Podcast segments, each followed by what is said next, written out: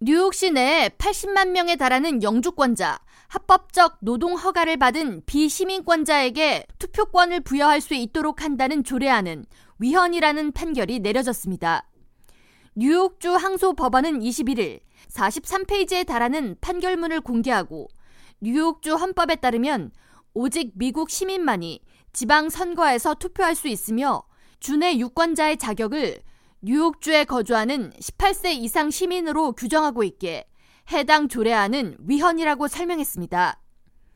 뉴욕시 의회는 지난 2021년 12월 시의원 선거 등에서 세금을 내는 비시민권자에게 투표권을 부여하는 조례안을 가결했으나 공화당은 즉각 소송을 제기했고 이듬해 뉴욕주 법원은 이에 대한 위헌 판결을 내렸습니다.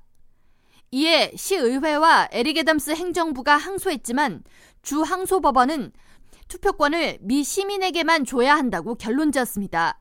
이에 대해 뉴욕 11선거구 공화당 니콜 말리오타키스 연방 하원 의원은 자신의 SNS 계정을 통해 비시민권자를 유권자로 등록시키려는 에릭 애덤스 행정부의 비상식적인 정책이 무산됐다고 환영의 뜻을 나타내면서 이번 항소 법원의 판결은 뉴욕시에 아직도 상식이 존재한다는 것을 나타낸다고 해석했습니다. 이에 반해 뉴욕 이민 연합은 수세대에 걸쳐 뉴욕시 문화와 경제를 일궈내고 세금을 내며 지역 사회를 발전시킨 이민자들이 뉴욕시의 근간임에도 불구하고 이들의 목소리를 내는 지역 정치인을 선출하는 것을 막는 것은 민주주의에 반하는 정책이라고 아쉬움을 나타냈습니다.